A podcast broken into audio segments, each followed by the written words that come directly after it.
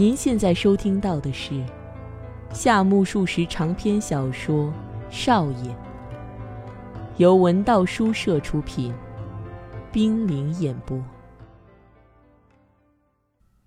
第二集。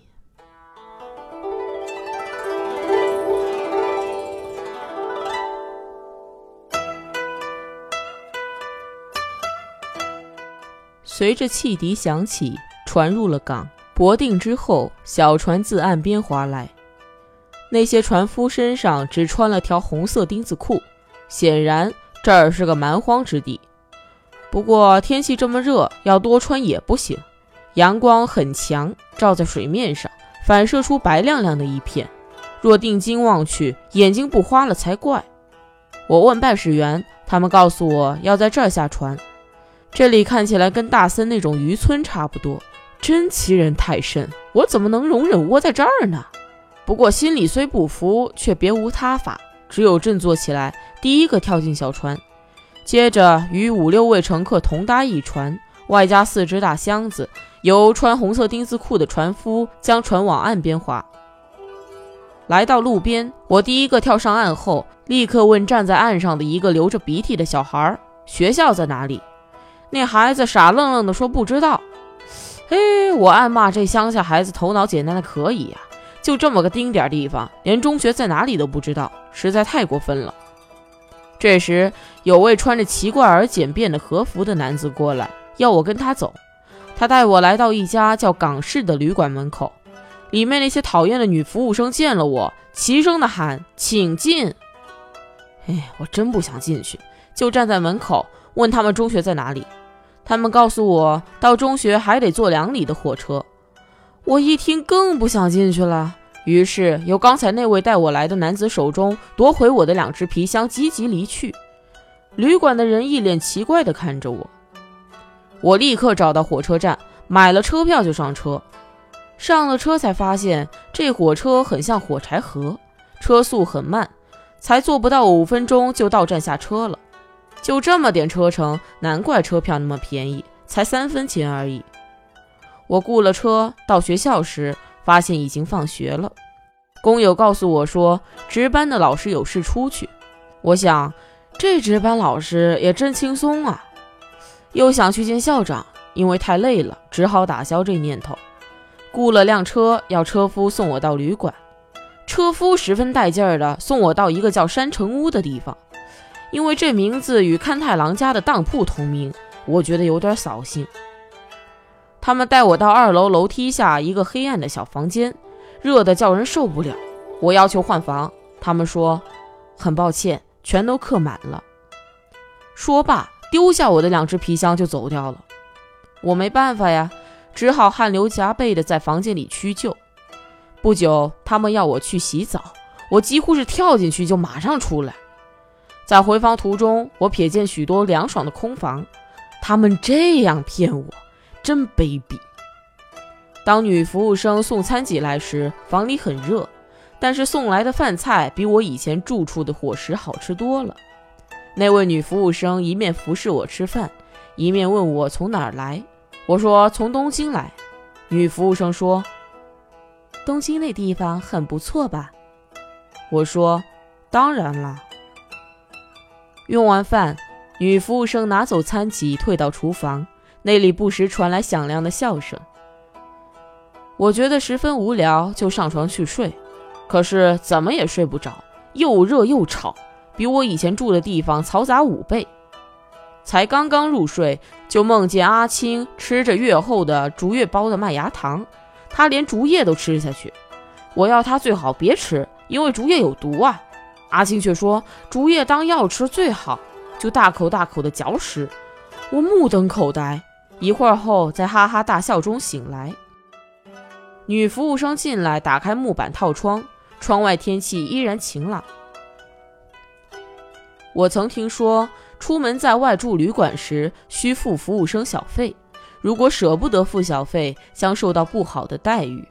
我会被塞到这间又暗又小的房间，大概是没给小费的缘故。我又穿得一身寒酸，提着帆布提包和毛丝缎制的雨伞，没想到这些乡下人竟然因而瞧不起我。好啊，既然这样，我就给他小费，让他吓一跳。别看我不怎么样，口袋里可还有从东京带来做学费用的三十元，扣除火车、轮船及其他杂费，应该还剩十四元。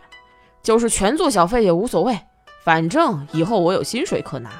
这些乡下人都比较吝啬，如果我给了五元小费，保证他们会吓昏过去。等着瞧吧。我佯装悠哉的去洗脸时，昨天傍晚那位女服务生又送餐进来了。她拿着盘子服侍着我吃饭，一直面带微笑看我。我心里又一阵毛，觉得她这么笑真不礼貌。我的脸上又没有游行队伍走过，干嘛那么看着？本人的脸自信比他的好看得多。我原想吃过饭才给小费的。这一火大，不等吃完饭就丢给他五块钱，说：“等会儿你把这个送到柜台去吧。”女服务生表情怪异的瞧着我。吃过饭，我鞋子都来不及擦，就到学校去了。因为昨天我坐一趟车去过学校，校址在哪儿我已经熟悉。转了两三个十字路口，就来到校门口。校门口到玄关的路上铺满了花岗岩石。车子压在花岗岩路面时，发出一连串巨响，很令人伤神。路上看到许多穿厚棉布制服的学生，都由这个校门进入，其中有些身高体壮的。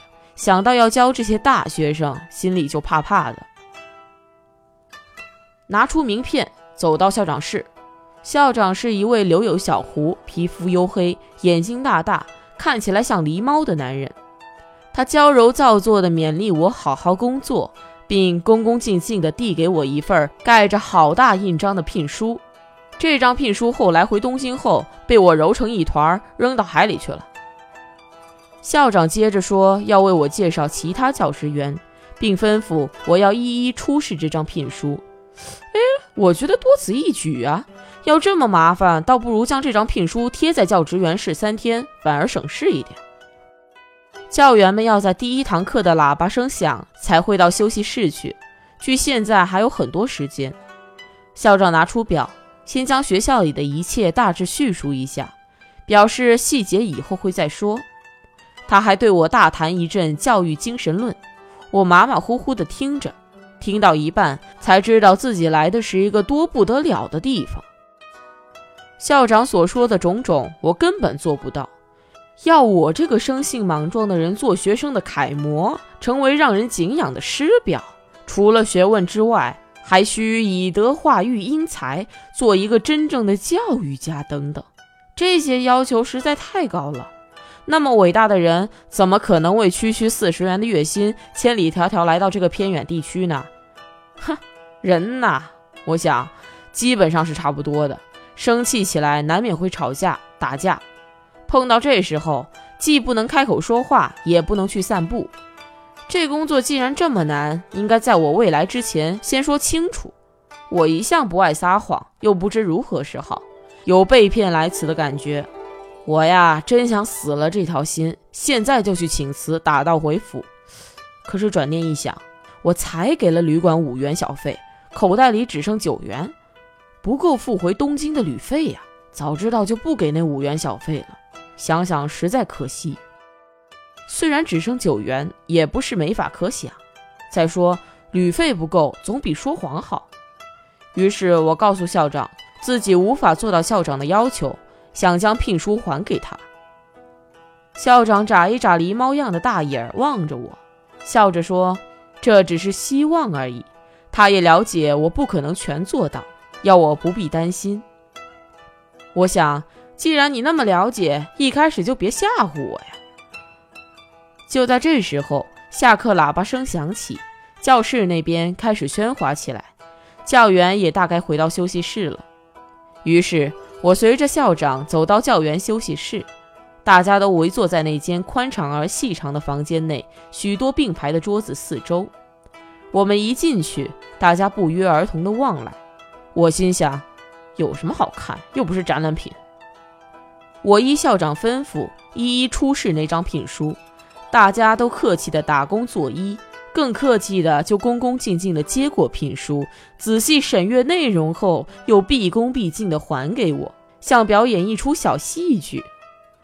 轮到第十五位，是个体育老师。我反复做同样动作，心里已经开始烦了。我已经做了十五次，而这位体育老师才第一次做而已，他应该体谅我的。我招呼过的这些教职员中，有一位像是教务主任，什么名字我忘了，只知道他是文学士。既是文学士，那么该是大学毕业的大人物。可是他说话声音很奇怪，像女人一样温柔。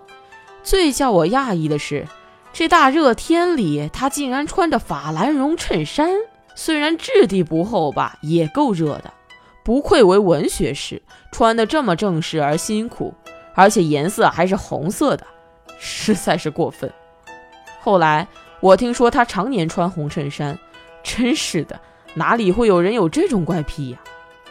据他自己说，是因健康的关系，为了卫生起见而穿红衬衫的。这真是谬论呐！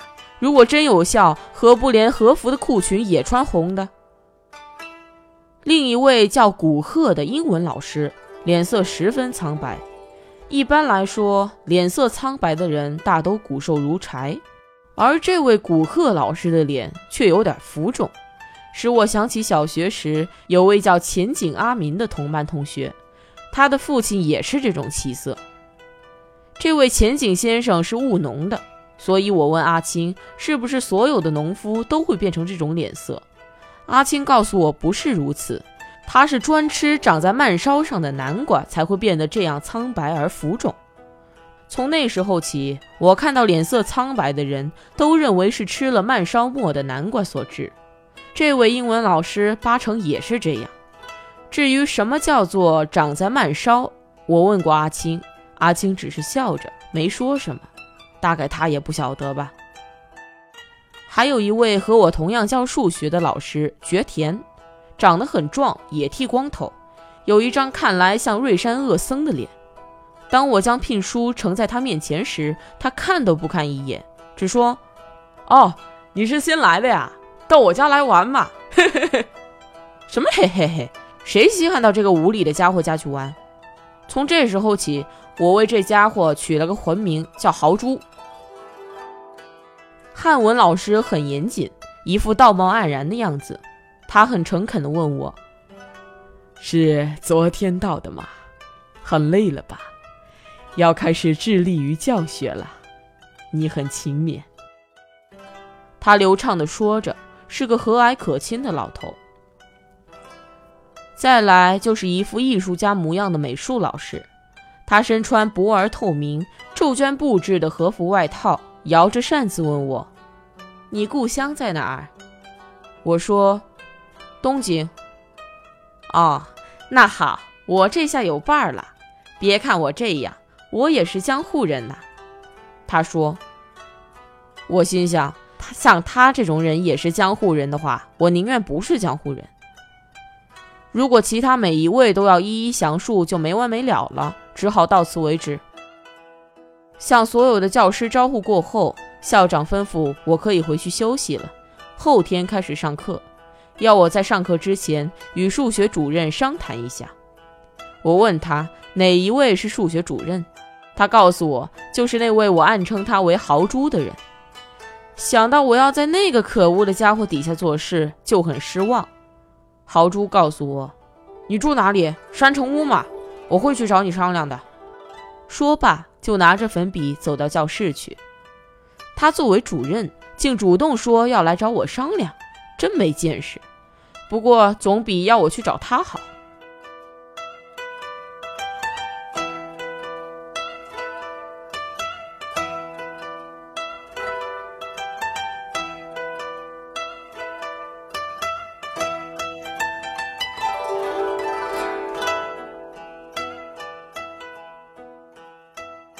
离开学校，本想回旅馆，想想回那儿也没什么意思。于是就决定到街上逛逛，散起步来。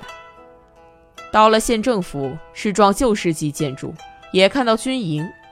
这军营没有麻布的连队营房气派，马路的宽度大约只有神乐坂的街道一般宽，街上的景观也远比神乐坂差。虽然这是二十万石城堡下的市区，看来却也不怎么样。我心想，住在这地方的人，如果也敢傲然说自己是住在城堡下，那是很可怜的。我边走边想，不知不觉已来到山城屋门前。原以为这地方很大，没想到这么小。大部分地方都逛过了，该吃饭了。于是我就走进屋里。坐在柜台的老板娘看到我，立刻过来，伏在铺着木板的地上向我磕头，说：“您回来了。”我在脱鞋时，女服务生过来告诉我说，房间已经空出来了，就带我上二楼一个十五叠榻榻米大、面向旅馆门口、有很大壁拢的房里。我这辈子没进过这么豪华的房间，不知将来有没机会再住。于是。我立刻脱下西装，换上简便的和服，在床中央躺成大字形，觉得很舒服。午饭后，我就开始写信给阿青，因为自己文笔不好，又不识多少大字，所以最恨写信，也没有什么写信的对象。阿青一定担心我的船是否遇难，是否一切平安等等，所以我破例慷慨地写了封长信给他，内容是这样的。我昨天安然抵达这个无聊之地，此刻正下榻在一个十五叠榻榻米大的房间。昨天给旅馆五元小费，老板娘就在地板地上向我磕头。我昨晚睡不着，梦见你将竹叶包的麦芽糖连竹叶都吞下。明年夏天我会回去。今天到学校和同事见面，校长像狸猫，教务主任是赤衣狂，英文老师是营养欠佳的南瓜。数学老师如豪猪，美术老师像小丑。今天到此为止，以后我还会向你报告许多。再见。写完信，心里很是舒畅，就又如方才一样，在床上躺成大字形睡觉。这次睡得很熟，没有梦。突然听到有人问：“是这个房间吗？”我醒来，原来是豪猪来访。他一进门就说：“哦。”对不起，刚才怠慢了。你要负责的是……我才起床，他就这么直截了当的谈判开来，我有些手足无措。他要我负责的事听来不太难，我便一口答应下来。这些事别说是后天，就是明天要我开始做也没问题。治妥教学事宜后，他问我：“你不会想一直住在这里吧？我给你介绍个不错的出租房子，搬过去好了。”如果别人对方不一定答应，但是我跟他们说，他们一定能让你马上住进去，越快越好。今天看，明天搬，后天到学校上课，正好。他这样径自决定了。不错，我是不能一直住在这个十五叠大的房里，否则我全月份薪水也许还不够付旅馆费呢。想到给了五元的小费，却要马上搬离这儿，觉得有些遗憾。但是若迟早要搬，早搬早安定也方便一些。当下就拜托豪猪了。豪猪要我跟他一起去看房子。那是郊外丘陵山腰上一栋静谧的房子，房东名叫银，做古董生意的。房东太太是比房东大四岁的年长女人。中学时念过一字叫 witch，女巫。这位房东太太看起来就像个 witch。不过这个 witch 也是普通人的太太，是无所谓的，所以我决定明天搬过去。豪猪在通町请我喝了一杯冰水。第一次在学校看到这家伙，觉得他很傲慢无礼。后来看他各方面这么照顾我，才晓得他是个很不错的人。只是他和我一样，性急又容易发脾气。后来听说他最受学生欢迎。